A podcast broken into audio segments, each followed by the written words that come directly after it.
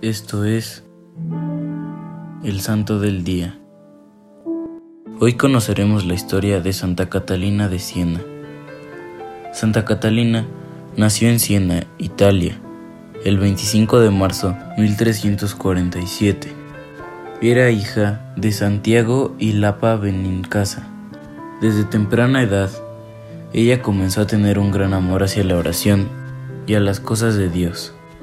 A los 12 años, su madre y su hermana intentaron persuadirla para llegar al matrimonio, pero ella prefería estar en soledad y oración. Su familia consideró la soledad inapropiada para la vida matrimonial, así que comenzaron a privarla de su pequeña cámara en donde ella hacía oración, diciéndole que realizara varios trabajos duros para distraerla. El Señor le enseñó a lograr otro tipo de soledad en su corazón en el cual ella siempre sentía que estaba en soledad con Dios. Más adelante su padre aprobó finalmente su devoción y deseos piadosos. A los 15 años de edad, asistía generosamente a los pobres, servía a los enfermos y daba consuelo a los afligidos y prisioneros.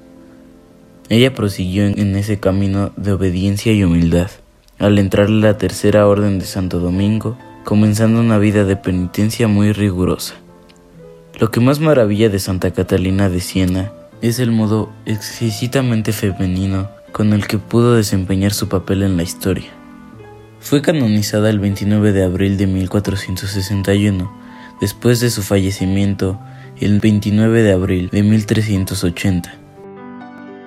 Servidores Amoris Christi, Movimiento Amoris Mater, haz todo con amor.